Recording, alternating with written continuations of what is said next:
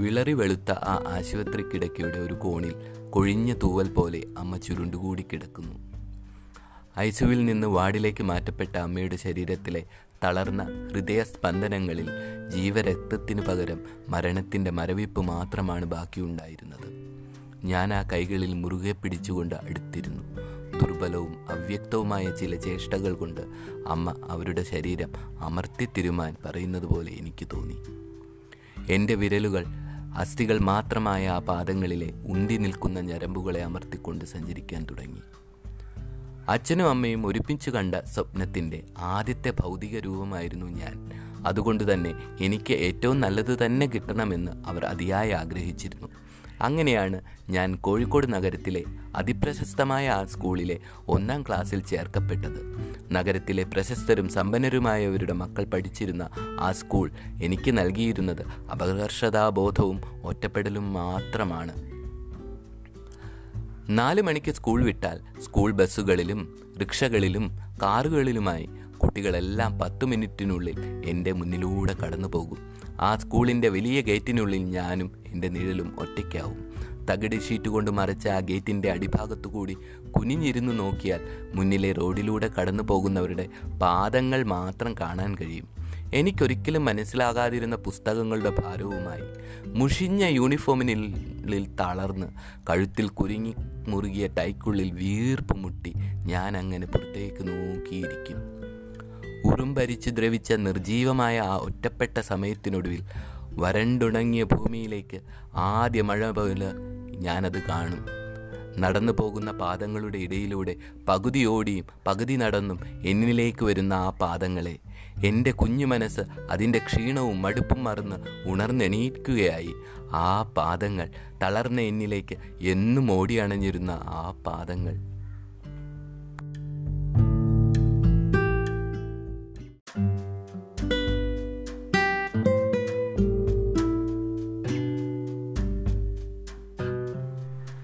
എന്റെ വിരലുകൾ ശുഷ്കിച്ച അസ്ഥിമാത്രമായ അമ്മയുടെ കാലുകളെ അമർത്തി തിരുമാൻ തുടങ്ങി. വേനലവധിക്ക് അമ്മ വീട്ടിലേക്കുള്ള നീണ്ട യാത്രകൾ മിക്കപ്പോഴും മാവേലി മലബാർ തുടങ്ങിയ രാത്രി വണ്ടികളിലായിരുന്നു. സൂചി കുത്താനുള്ള സ്ഥലം പോലും ഈ വണ്ടികളിൽ ഉണ്ടാവാറില്ല. ആ തിരക്കിൽ ഊളിയിട്ട് അച്ഛൻ ചില തുരുത്തുകൾ കണ്ടുപിടിക്കുകയും ഞങ്ങളെ ഓരോരുത്തരെയും അവിടിവിടെയായി ഇരുത്തുകയും ചെയ്യും. അമ്മ ഇപ്പം വരും. എന്ന മോഹന വാഗ്ദാനത്തോടുകൂടി തിരിച്ചു പോകുന്ന അച്ഛൻ അപ്രത്യക്ഷമായ മനുഷ്യമതിലുകളിലെ വിടവുകളിലേക്ക് പ്രതീക്ഷയോടെ നോക്കിക്കൊണ്ട് ഞാൻ ഞെങ്ങി ഞെരുങ്ങിയിരിക്കും. കൂടെ ഇരിക്കുന്നവരുടെ സഹകരണത്തിന്റെയും നിസ്സഹകരണത്തിന്റെയും ഇടയിൽ ആ പന്ത്രണ്ട് വയസ്സുകാരൻ ഉറക്കത്തിലേക്ക് വഴുത്തി വീഴും. അപ്രതീക്ഷിതമായി ഉറക്കം ഞെട്ടി എഴുന്നേൽക്കുന്ന ഞാൻ ചുറ്റുമുള്ള അപരിചിതങ്ങളായ മുഖങ്ങളിലേക്ക് മാറി മാറി നോക്കും. എന്റെ നിറഞ്ഞ കണ്ണുകളിൽ വിതുമ്പുന്ന ചുണ്ടുകളിൽ ഒരു ചാറ്റൽ മഴ പെയ്തു തുടങ്ങുകയായി. ചുറ്റിനുമുള്ള ക്ഷീണിച്ച ഉറക്കം തൂങ്ങുന്ന ദേഷ്യം പിടിച്ച അപരിച അപരിചിത മുഖങ്ങൾക്കിടയിൽ അത് അതിവർഷമായി പെയ്തു കനക്കും. നിറഞ്ഞു കവിഞ്ഞ ആ മനുഷ്യ സമുദ്രത്തിന്റെ മറ്റൊരു കോണിൽ നിന്നും ആദ്യം ഞാൻ ആ ശബ്ദം കേൾക്കും. താമസിയാതെ ആ മനുഷ്യക്കോട്ടകളെല്ലാം തകർത്ത് ആ കൈകൾ എന്നെ വാരിയെടുക്കുകയായി. സ്വന്തം മടിയിലേക്ക് ചേർത്തിരുത്തുകയായി. ആ മടിയിലെ സുരക്ഷാബോധത്തിൽ പിന്നെയുള്ള യാത്രയോ തിരക്കോ ചൂടോ ഒന്നും എന്നെ ബാധിക്കില്ല. പിറ്റേന്ന് പുലർകാലത്തിനൊപ്പം ഞാൻ ഉണർന്ന് ഉന്മേഷവാനായി തിരുവല്ല റെയിൽവേ സ്റ്റേഷനിൽ നിന്ന് അമ്മ വീട്ടിലേക്ക് യാത്ര തുടരും. എന്റെ പേടിയും ക്ഷീണവും എല്ലാം ഞാൻ അമ്മമടിയിൽ ഉപേക്ഷിച്ചിരിക്കും. എന്റെ ക്ഷീണവും സങ്കടങ്ങളും തോൽവികളും പേടിയുമൊക്കെ ഏറ്റുവാങ്ങി ആ മടിത്തട്ട് ഇത്രയും ശുഷ്കിച്ചത് ഞാൻ ഇതുവരെ തിരിച്ചറിഞ്ഞിരുന്നില്ലല്ലോ.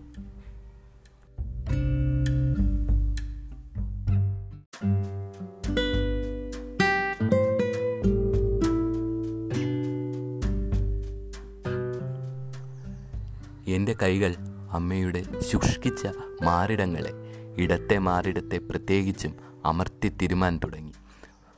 സൂര്യനായി സ്വയം ജ്വലിച്ചുയരുന്ന യൗവനം പുതിയ രീതികൾ പുതിയ അറിവുകൾ അതിലെല്ലാം സ്വയം തെളിയിച്ച് മുന്നേറുന്ന കാലം ആ കാലത്തിന്റെ ഉണർവായി അതിന്റെ അനന്തമായ ഊർജമായി ജീവിതത്തിന് സ്വപ്നങ്ങളുടെ നിറങ്ങളും പ്രതീക്ഷകളുടെ സുഗന്ധവും നൽകി. പ്രണയം. ലോകത്തെ മുഴുവൻ എതിർത്ത് ഞങ്ങളുടെ ജീവിതത്തെ സ്വന്തമാക്കാനുള്ള അടങ്ങാത്ത ആവേശം. കാമനകളുടെ പരകായ പ്രവേശനങ്ങളിൽ കണ്ണീരും കിനാവും ഒരുപോലെ പങ്കിട്ട അടക്കാനാവാത്ത ദാഹം. ഒന്നിച്ചുള്ള ജീവിതത്തിലേക്ക് എന്ന് ഞാൻ കരുതിയ തിരുവിലൂടെ ഞാൻ ചെന്നെത്തിയത് വേർപിരിയലിന്റെ തകർച്ചയിലായിരുന്നു. എനിക്ക് തെറ്റിയത് എവിടെ? എന്നുള്ള ചോദ്യത്തിന് ഉത്തരം തേടിയുള്ള അലച്ചിലുകൾ ഏറ്റുപറച്ചിലുകൾ അപേക്ഷകൾ. അതെല്ലാം നിർത്താതെ പെയ്താർത്ത് ഡിപ്രഷനുകളുടെയും ഉറക്കമില്ലായ്മയുടെയും പിന്നെ വിഭ്രാന്തിയുടെയും പെയ്തൊഴിയാത്ത കർക്കിടകരാവുകളിൽ എന്നെ തളിച്ചിട്ടപ്പോൾ ആ ഇരുളിനെയും കീറി മുറിച്ച് വീണ്ടും അമ്മയുടെ കൈകൾ എന്നെ വാരിയെടുത്ത് മാറോട് ചേർത്തു. നീ എത്രയോ തവണ വീഴുന്നത് അമ്മ കണ്ടിരിക്കുന്നു. പക്ഷേ അമ്മയ്ക്കറിയാം നീ എണീക്കുമെന്നും നടക്കാൻ ശ്രമിക്കുമെന്നും വീണ്ടും വീഴുമെന്നും. അങ്ങനെ ആയിരത്തി ഒന്നാമത്തെ തവണയാവാം. പക്ഷേ തീർച്ചയായും നീ നടക്കുമെന്നും അമ്മയ്ക്ക് ഉറപ്പുണ്ട്. ആ മാറിലേക്ക് ഞാൻ പെയ്തിറങ്ങുകയായിരുന്നു. ആ മാറിൽ ഞാൻ വീണ്ടും പുതുജീവനാവുകയായിരുന്നു.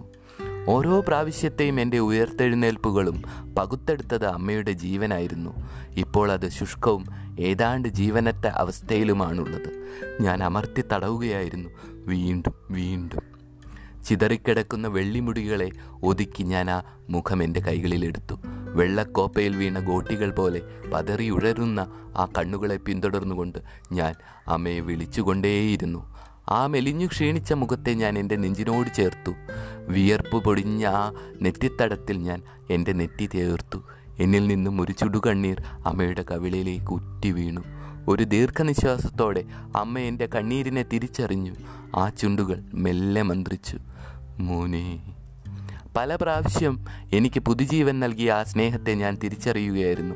പല പ്രാവശ്യം മക്കൾക്കായി ഉയർത്തെഴുന്നേൽക്കുന്ന മാതൃവാത്സല്യത്തെ ഞാൻ തിരിച്ചറിയുകയായിരുന്നു. അനന്തമായ നിർജീവ ലോകത്തെ വാരിപ്പുണർന്ന് പുതുജീവൻ നൽകുന്ന ദേവകളെ തിരിച്ചറിയുകയായിരുന്നു. ഞാൻ എന്നെ തിരിച്ചറിയുകയായിരുന്നു. ഞാൻ അമ്മയെ നെഞ്ചോട് ചേർത്ത് മുറുകെ പിടിച്ചു. പണ്ട് അമ്മ തന്റെ ജീവന്റെ ഉള്ളിൽ മറ്റൊരു ജീവനെ ഉൾക്കൊണ്ടതുപോലെ. നന്ദി ഷിബു സുകുമാരൻ.